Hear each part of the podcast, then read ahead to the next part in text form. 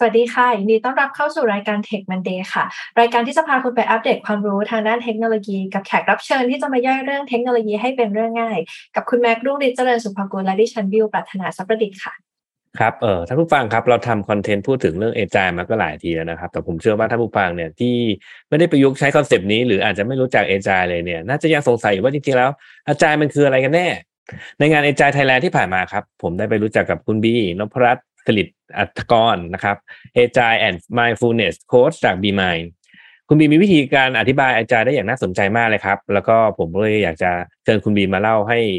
ทุกท่านฟังในวันนี้นะครับจะเป็นอย่างไรนั้นติดตามได้ในตอนนี้ครับ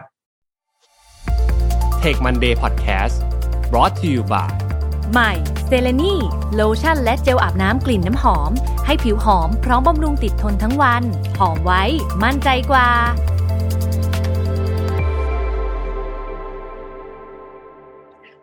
สวัสดีค่ะคุณบีดีต้อนรับเข้าสู่รายการ Tech Monday ค่ะสวัสดีค่ะคุณบิวค่ะสวัสดีค่ะคุณแม็กค่ะหลายท่านอาจจะคุณหน้าคุณตาคุณบีจากตอนที่แล้วที่เราคุยเรื่อง Agile กันนะคะแต่วันนี้เชิญมาอธิบายกันแบบยาวๆเลยรบกวนคุณบีแนะนำตัวอีกครั้งนึงค่ะโอเคค่ะบีนพรัตน์ผลิตอัตกรนะคะจริงๆบีเป็น Agile Coach นะคะมาประมาณสิบห้าปีแล้วก็ทำ Mindfulness Coach ด้วยก็ต้องบอกว่าใช้ Agile ในแง่ของการที่โค้ชทีมให้ทำ ไอ ที นะคะทำงานแล้วก็ปัจจุบันก็เริ่มเป็น Non ไอ ที แล้วรวมถึงใช้ Agile ในแง่ของชีวิตประจำวันแล้วก็การพัฒนาตัวเองด้วยค่ะครับก่อนจะมาเล่าเรื่องกันในวันนี้ครับเอออยากจะให้คุณบีช่วยปูพื้นให้ท่านผู้ฟังก่อนครับว่า Agile ในมุมมองของคุณบีเนี่ยมันคืออะไรครับแล้วมันทำไปเพื่ออะไรโอเคก็ก่อนอื่นเนาะก็ต้องบอกว่าถ้าสำหรับบีเนาะเพราะว่าถ้าเราไปถามจากหลายๆคนอาจจะตอบไม่เหมือนกันสำหรับบีเนี่ยบีอาจจะขออนุญาตใช้คำง่ายๆแล้วกันบีมองว่าอาจารย์มันคือความคล่องตัวซึ่งความคล่องตัวในที่เนี้ยเราสามารถมองภาพได้ว่าถ้าเราจะมองว่าอาจารย์คล่องตัวคือธุรกิจของของเราต้องคล่องตัวถ้าเราทำบริษัทเราก็ต้องคล่องตัวนะการทำงานที่คล่องตัวค่ะแล้วก็รวมถึงใจหรือตัวเราเองด้วยค่ะที่คล่องตัวจะทำให้เราสามารถทำงานนะคะได้ประสบความสำเร็จแล้วก็ใช้ชีวิตได้อย่างมีความสุขค่ะค่ะเมื่อกี้คุณบีเองก็พูดเหมือนกันว่า Agile ในแต่ละคนเนี่ยก็มีคำนิยามที่ไม่เหมือนกันเนาะวันนี้เราจะคุยในเรื่องของแบบ Agile ในชีวิตจริงแล้วทีนี้หน้าตาในมุมเนี้ยนะคะสำหรับคุณบีเนี่ยคุณบีให้คำจำกัดความหรือว่ามองมันเป็นแบบยังไงบ้างคือถ้าใน Agile ในชีวิตจริงอันนี้ต้องบอกว่ามีคนหลายคนพูดแล้วบีก็ลองพิสูจน์แล้วบีว่าใช่นะแต่ต้องบอกก่อนว่าบีไม่ใช่กูรูทางด้านนี้โดยตรงในส่วนที่กำลังจะบอกอ่าก็คือหลายคนบอกว่าAgileในชีวิตจริงคือการปฏิบัติธรรมค่ะ mm-hmm. เห็นทุกข์เห็นธรรมค่ะ mm-hmm. อ่าทำAgileก็เหมือนกันค่ะอาจจะเห็นทุกข์ก่อนค่ะแล้วจะหาทางออกเจอค่ะ ครับเออผมเชื่อว่าทุกข์เนี่ยหาง่ายมากนะ อืมครับแล้วไงต่อครับคุณบีอ่าคันนี้แล้วพอเราบอกว่าAgileเนี่ยในชีวิตจริงเนี่ยพอพอเราบอกว่ามันเหมือนกันปฏิบัติธรรมเนาะก็คือเวลาเราทำงานเนี่ยค่ะเรามักจะเจอความทุกข์เนาะเรามักจะเจอปัญหาต่างๆมากมายสิ่งนึงเนี่ยค่ะที่จะทำให้พอเราเจอแบบเนี้ยเราก็จะรู้สึกว่าโอ๊ยเราเป็นทุกข์มากเลยเราไม่อยากทำงานอ่ามันก็ทำให้ความเพียรความตั้งใจมุ่งมั่นของเราเนี่ยมันก็น้อยลงไปนะคะดังนั้นเวลาที่เราจะทำอะไรสักอย่างนึงเนี่ยเราก็ต้องทำยังไงนะให้เรามีใจรักกับมันมากขึ้นอ่าพอมีใจรักแล้วเราจะมีสติมีกำลังใจมีความภาคเพียรที่อยากจะทำส่งมอบของต่างๆให้ดีขึ้นเนาะ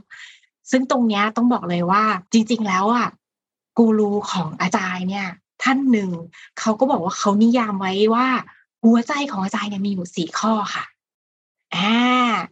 ซึ่งพอมาแมปแล้วเนี่ยมันดูเหมาะเจาะมากเลยนะอ่ะเอารู้กันเลยไหมคะรู้กันเลยไหมคะข้อแรกนะคะก็คือเรื่องของความร่วมมือค่ะเขาบอกว่าคือ collaboration ค่ะข้อที่สองค่ะคือการส่งมอบค่ะเราก็ฟังดูเอ๊ะมันก็ส่งมอบปกติเราผลิตซอฟต์แวร์เราก็ต้องส่งมอบใช่ไหมเขาบอกว่าการส่งมอบแบบนี้นะต้องเป็นการส่งมอบที่มีคุณค่าแล้วเป็นชิ้นเล็กแล้วบ่อยๆค่ะอ่าเพราะว่าพอเราทำบ่อยๆเอาง่ายๆเลยลูกค้าก็จะรู้สึกว่าได้ของมาเรื่อยๆเนาะ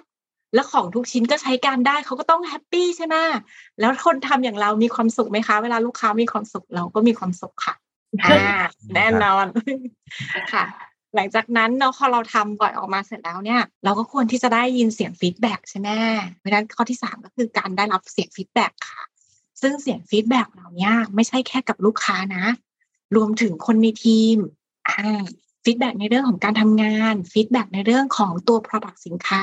ฟีดแบ็กในเรื่องของความรู้สึกของการทำงานก็จะทำให้เราสามารถนำฟีดแบ็กเหล่านี้มาปรับ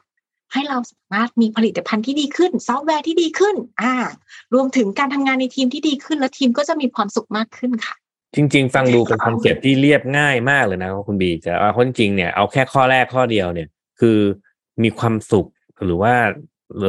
ชอบในสิ่งที่ทำเนี่ยบางทีอาจจะก็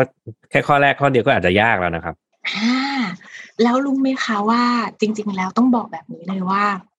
ถ้าเราไปดูในเซอร์เวย์นะบีเชื่อว่าเอางี้ดีกว่าบีอาจจะแอบถามนะหลายท่านอาจจะเจอเหมือนกันที่บีเจอมาเจอปกติปัญหาที่เราเจอส่วนใหญ่ค่ะมันคือปัญหาเรื่องไหนคะในการทำงานก็น่าจะเป็นปัญหาเรื่องคนนะผมว่าน่าจะส่วนใหญ่อืมใช่ส่วนใหญ่แล้วคือปัญหาเรื่องคนค่ะแล้วรู้ไหมคะว่าจากสถิติที่ต่างชาติทำมาหรือแม้กระทั่งเมืองไทยทำมานะเขาบอกว่าความร่วมมือและการสื่อสารคือปัญหาที่ challenge ที่สุด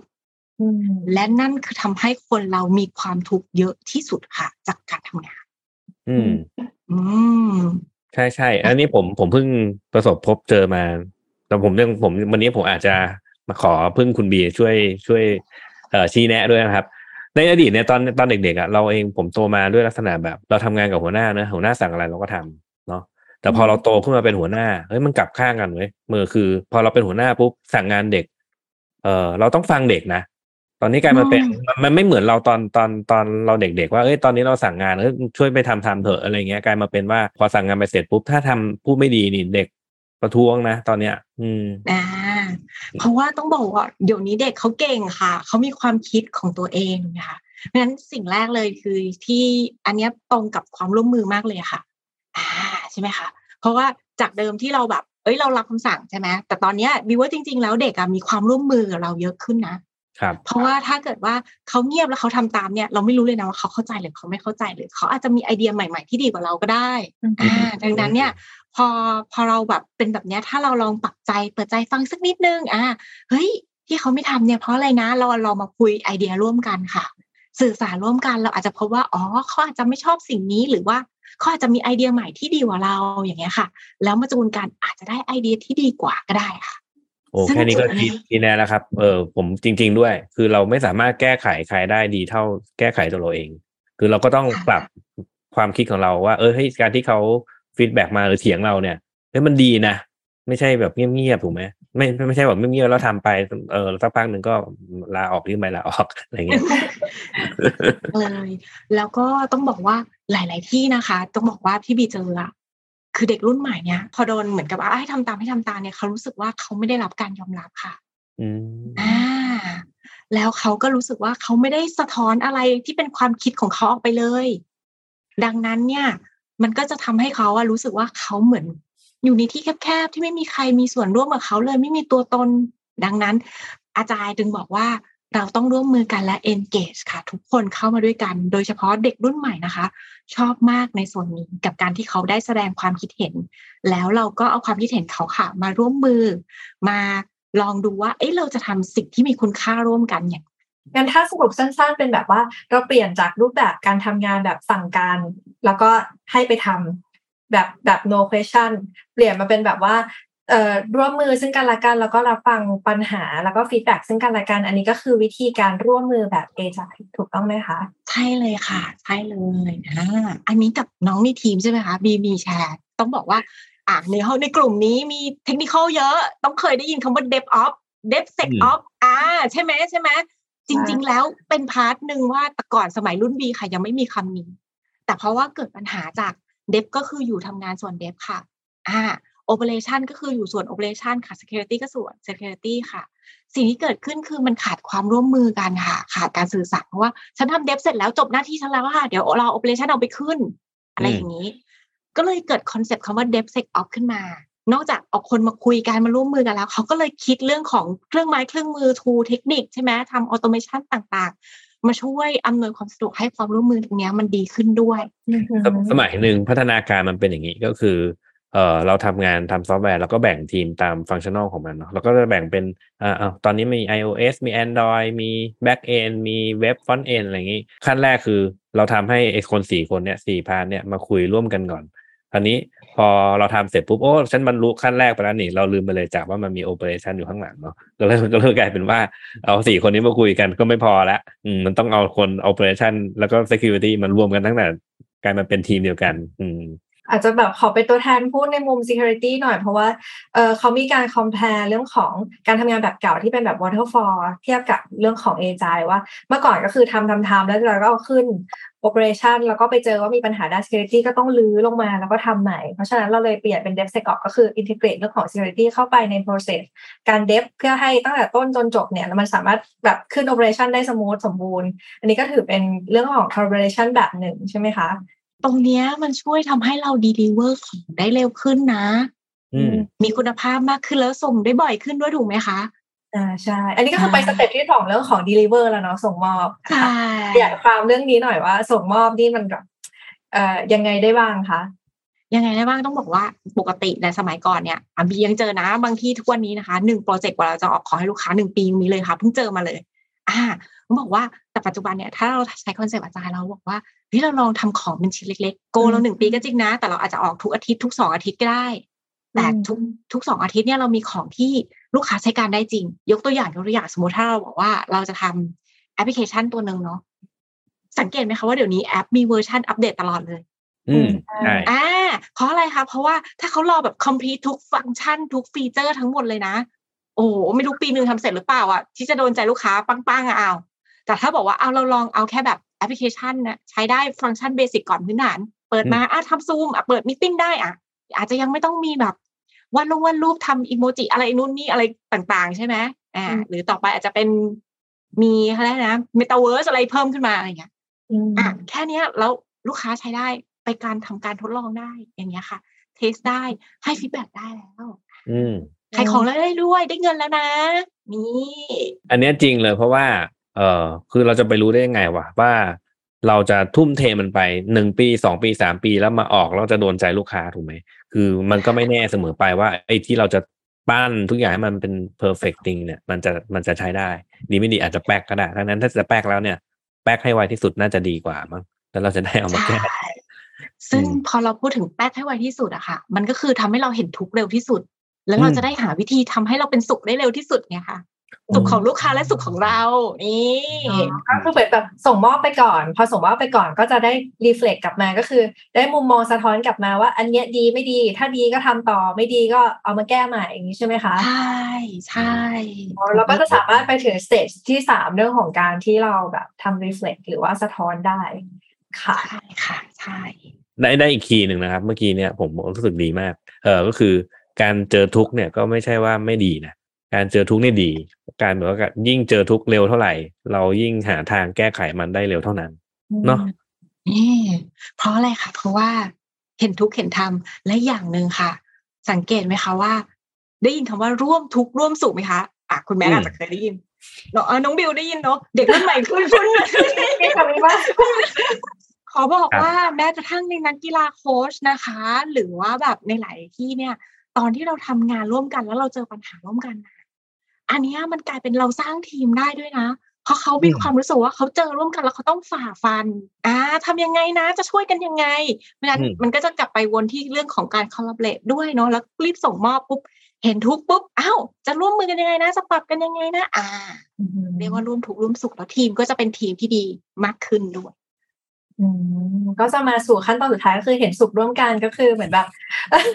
รู้ปัญหาแล้วก็แก้ไขแล้วก็เหมือนจะจะลูกก็คือทำเป็นวงจรแบบนี้ไปเรื่อยๆถูกต้องไหมคะใช่ค่ะซึ่งพอวงจรลักษณะแบบนี้จริงๆต้องอาจจะแชร์นิดนึงเนาะเพราะว่าบีเคยอยู่ในส่วนของพวกทำ process improvement มาด้วยนอกจากส่วนที่เป็นอาจารย์โค้ชนะคะคือหลายที่เขาใช้คำว่า พี ดี ซี เอ คือ Plan Do Check Actหรือทำพวก lean อะไรพวกเนี้ยค่ะให้ improve มากขึ้นพอเราได้ feedback มาเนาะจริงๆแล้วอ่ะอย่างถ้าเราพูดว่าสมัยก่อนไม่มี automation ทำยังไงให้เราสามารถผลิตได้เร็วขึ้น test ได้เร็วขึ้นเพื่อที่เราได้ feedback เร็วขึ้นเราก็มาดูว่าจุดไหนนะที่เป็นปัญหาจุดไหนนะที่ใช้เวลาเยอะก็คือทำ lean ให้มันบางลงค่ะจริงๆ เอ็ม วี พี มันก็เป็น lean นะอ่าโอ้หลายคนอาจจะรู้จัก เอ็ม วี พีminimum viable productก็คือโปรดักที่มีคุณค่าน้อยที่สุดเท่าที่จะใช้งานได้แล้วส่งออกไปก่อน ใช่เพราะมันเป็นชิ้นเล็กที่มีคุณค่าแล้วเพราะว่าเวลาเราได้ requirement ชิ้นใหญ่ๆอ่ะคิดดูเราต้องใช้กี่หัวกี่ความคิดมานั่งวิเคราะห์แตกดีไซน์แตกรายละเอียดคิดถึง security ป้องกันทุกทางเออใช่ไหมคะแต่ถ้าเกิดว่าเรา requirement นั้นมันเล็กเนี่ยมันคิดง่ายเนาะอ่าแล้วเราสามารถเจาะได้ลึกอ่าก็มาถึงจุดแบบมา improve ได้ด้วย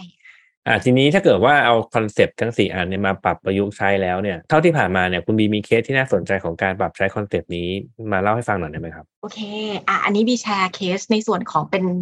การปฏิบัติงานในส่วนของพวกการผลิตซอฟต์แวร์แล้วกันเนาะต้องบอกก่อนเลยว่าอย่างเวลาบางทีเนี่ยค่ะเราเข้าไปดูทีปุ๊บเนี่ยเราจะเจอเลยค่ะเอาจริงต้องบอกว่า เก้าสิบเก้าเปอร์เซ็นต์ เจอจากสเตจแรกค่ะคือขาดความร่วมมือน้องเก่งมากผลิตซอฟต์แวร์บีว่าถ้าน้องทำแบบคือเรียกว่าเด็กซอฟต์แวร์เราเก่งค่ะเด็ก ไอ ที เราก็เก่งเนาะ business เราก็เก่งพอมาทำเนี่ยจริงๆแล้วคือทุกคนเก่งหมดเลยปรากฏว่าอ้าวคุยกันไม่รู้เรื่องดังนั้นส่วนใหญ่แล้วค่ะพอเจอตอนแรกปุ๊บเนี่ยเราจะดูก่อนอย่างตอนแรกเข้าไปเนี่ยเราอาจจะเห็นเอ้ยทำไมของส่งไม่ทัน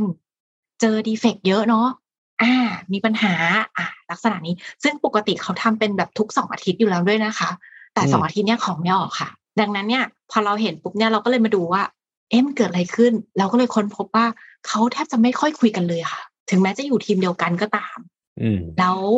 สิ่งแรกที่บีทำก็คือบีทำกิจกรรมไอซ์เบรกค่ะให้เขาทำกิจกรรมอะไรบางอย่างร่วมกันก่อนเปิดใจนิดนึงอ่าอาจจะใช้เรโทรสเปกทีฟก็ได้นะเพราะว่าเขาอาจจะไม่เคยเปิดใจคุยกันเลยแล้วก็ไม่รู้ว่ามันมีอะไรเกิดขึ้นร่วมมือกันเสร็จปุ๊บเนี่ยลองคิดดูก่อนว่าเป้าหมายที่จะทำจริงๆร่วมกันเนี่ยคืออะไรเพราะว่าถ้าเดฟก็มองว่ามุ่งว่าผลิตของให้ได้อ่าเทสเตอร์ก็บอกว่าเทสยังไงก็ได้ให้พังเอาไม่ใช่เทสให้แบบได้คุณภาพถูกไหมคือแบบอ้าวเทสไม่ทันแล้วเพราะว่าอ่าอย่างเงี้ยมันก็จะแบบงั้นเราถ้าเรามีเป้าเดียวกันว่าจริงๆแล้วเนี่ยเราอยากจะทำของเนี่ยให้มีคุณภาพนะของคุณภาพในรีควายเมนต์ชุดนี้เป็นอะไรอ่ะมีการเซต acceptance criteria สิ่งที่ยอมรับได้ว่า requirement ข้อนี้จะผ่าน quality คืออะไรบ้างซึ่ง developer เห็นตั้งแต่ตอนแรกเลยเขาก็จะสามารถเขียนโค้ดได้ด้วยคอนเซปต์นี้เลยถูกไหมคะคือการร่วมมือกันตกลงวิธีการทำงานร่วมกันมีโกเดียวกันแล้วตกลงวิธีการทำงานร่วมกันมาดู acceptance criteria ดูในเรื่องของว่าเราจะต้องทำ test บ่อยแค่ไหน review อะไรไหมเนี่ยคือร่วมกันพอร่วมกันเสร็จปุ๊บหลังจากนั้นบีให้เขาลองทำทำมาจ่ายมันต้องเป็นเซลล์ไม่เน่นะเราไม่สั่งให้เขาลองดูบีไม่รอทุกสองวีคบีบอกเลยว่าหนึ่ง requirement อย่างน้อยในหนึ่งในในทุกรอบการทำงานควรจะต้องมี requirement ออกเพราะฉะนั้นผ่านไปสามวันแล้วบีเช็คแล้วถามเขาก่อนมั่นใจไหมว่าของจะออกได้เนี่ยที่บอกห้าตัวเนี้ยมีตัวไหนเสร็จแล้วเปล่าอ่าเขาก็จะบอกกันเองค่ะว่ามั่นใจไม่มั่นใจแล้วจะปรับอะไรนี่คือเราทำการสะท้อนไปแล้วด้วยนะคะเบาๆอ่าแล้วเขาก็ปรับเลยค่ะ improve ปุ๊บหลังจากนั้นอ่ะส่งมอบของซึ่งสิ่งที่บีเจอคือรอบแรกส่วนใหญ่จะยังทำไม่ทันค่ะแต่สิ่งที่ได้ฟีดแบ็กกลับมาคือทีมรู้สึกว่าเขาคุยกันมากขึ้นและเขาเริ่มวางแผนด้วยกันได้ดีขึ้นค่ะพอรอบที่สองเขาก็ปรับอีกค่ะสิ่งที่เกิดขึ้นก็คือทำของเสร็จทันแล้วได้คุณภาพแล้วค่ะแต่มี โอ ที ค่ะเด็กเอนจิเนียร์เราทำงานดึกดื่นกันเป็นประจำค่ะ แล้วบางคนก็เริ่มรู้สึกว่าโอ้หนักหน่วงใช่ไหมก็อยากบิ๊กก็จะถามเขาเขาว่าเฮ้ยความสุขกับการทำงานของเขาคืออะไรเขาก็จะบอกว่าจริงๆเขาไม่อยากทำ โอ ทีเพราะว่าเวลาตรงนั้นเนี่ยเขาสามารถเอาไปใช้ในการพัฒนาชีวิตอะไรของเขาต่อได้ต่อยอดเนาะดังนั้นเรามาตั้งเป้ากันนอกจากเป้า business แล้วเนี่ยมาตั้งเป้ากันไหมว่าเราจะทำงานร่วมกันยังไงให้ไม่มี โอ ที แต่ยังได้คุณภาพและได้ของด้วยให้เขาคิดวิธีการร่วมกันแทนที่จะใช้เวลาปกติใช้เวลาสิบชั่วโมงแล้วต้องต้องมี โอ ที คือทำเองก็ได้ให้ได้รับผลลัพธ์เหมือนเดิมแต่ใช้เวลาหกชั่วโมงอะไรอย่างนี้ใช่เขาก็จะคุยกันแล้วก็แชร์ไอเดียเยอะแยะเลยค่ะมีการทำจะบอกว่ามีแบบเราเคยได้ยินแพร์โปรแกรมมิ่งใช่ไหมคะทีนี้เซตแพร์เทสติ้งอ่าปกติคือเอา developer คู่กันทำให้เร็วขึ้นเขาบอกว่า developer คู่กันเร็วไม่พออยากได้ คิว เอ tester มาด้วยเรามี dev กับ test คู่กันทำบนเครื่องเดียวกันด้วยค่ะนี่คิดเองนะเด็กคิดเองเลยอ่าวันนี้ผมก็เพิ่งได้ยินเนี่ยแหละแพร์เทสติ้งโอเคค่ะแล้วก็ทำให้ผลของ quality เร็วขึ้นค่ะเวลาตอนที่ไปถึง system test หรือ integration ก็แทบจะไม่มี defect แล้วค่ะไม่ต้องมีการตีกลับเลยค่ะโอ้ฟังดูดีนะครับเนี่ยจริงๆที่คุณบีแชร์มาเนี่ยผมคิดว่าเป็นเป็นเหมือนเป็นผมเจอหลายทีมแล้วก็ตกมาตายแบบเนี้ย ก็คือเขาทำเป็นรอบๆแต่ทำเป็นรอบๆเสร็จปุ๊บไม่คุยกันก็คือทำหน้าที่แบบเออใครสั่งอะไรมาก็ทำอย่างนั้นแหละเออมันก็เลยไม่ไม่ได้ส่งมอบของด้วยใจนะทำส่งของด้วยด้วยการได้รับอะไรบางอย่างมาก็เลยส่งไปอย่างนั้นแหละมันก็เลยไม่เวิร์กไงอืมใช่เลยซึ่งตรงส่วนเนี้ยจะบอกว่าพี่ๆมีส่วนมากเลยนะคะแล้วก็รวมถึงคนในทีมด้วยค่ะเพราะว่าเวลาพอของมันไม่ได้มีคุณภาพเนอะบางครั้งเราก็จะไปมุ่งเน้นว่ามันไปเป็นปัญหาอะไรแต่เราเคยลืมดูสิ่งที่ดีๆที่เกิดขึ้นด้วยค่ะเพราะฉะนั้นตอนที่รีเฟล็กต์ค่ะอยากให้รีเฟล็กต์ในส่วนที่ดีเขาจะได้คิดไว้เนอะแล้วก็รู้สึกมีแรงใจอ่ะพอมันมีแรงใจแล้วมันก็จะกลับมาโอ้เฮ้ยเราทำต่อได้อีกนิดนึงนะมันน่าจะดีขึ้นกว่านี้อ่า